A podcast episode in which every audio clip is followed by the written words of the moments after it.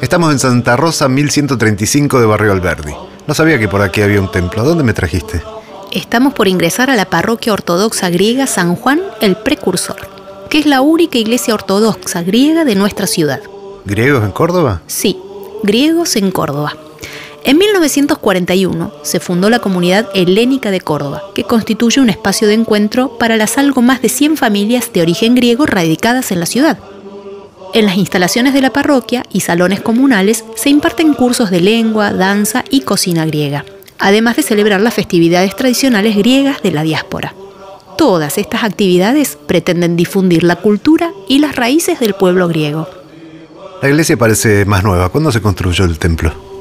Este pequeño templo comenzó a edificarse a principios de 1980, gracias al esfuerzo y aporte económico de la comunidad helénica.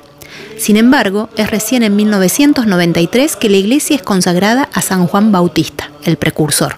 De ahí su nombre. En esta iglesia se entiende que el profeta más grande fue San Juan el Bautista y precursor. Se lo llama precursor porque vino a preparar el camino del Salvador, Cristo, el Hijo de Dios. No te olvides que fue San Juan el Bautista quien bautizó a Jesús. Esa es una de las historias más importantes de la Biblia. El bautismo es uno de los sacramentos más importantes también para esta iglesia y se sigue haciendo como en la antigüedad, por triple inmersión, tanto para los bebés como para los adultos. ¿Dijiste que es ortodoxa la iglesia? Así es.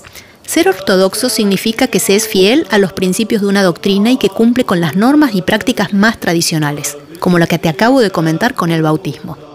Ingresar a la iglesia ortodoxa griega y escuchar las palabras del pater o padre puede ser una vivencia realmente movilizante. Existe en el aire un peso espiritual que lo envuelve a uno. ¿Sabías que partes de los textos de las misas se realizan en griego mezclado con español? Pero lo que más me conmueve a mí, en realidad son los cantos del rito bizantino, que aún se usan aquí para establecer una conexión directa con Dios. Nunca había escuchado algo así antes. Es increíble.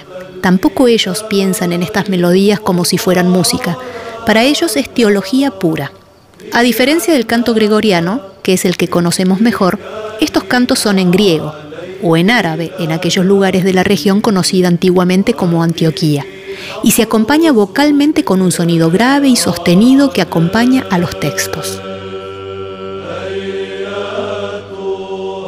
¿Y esto es siempre así?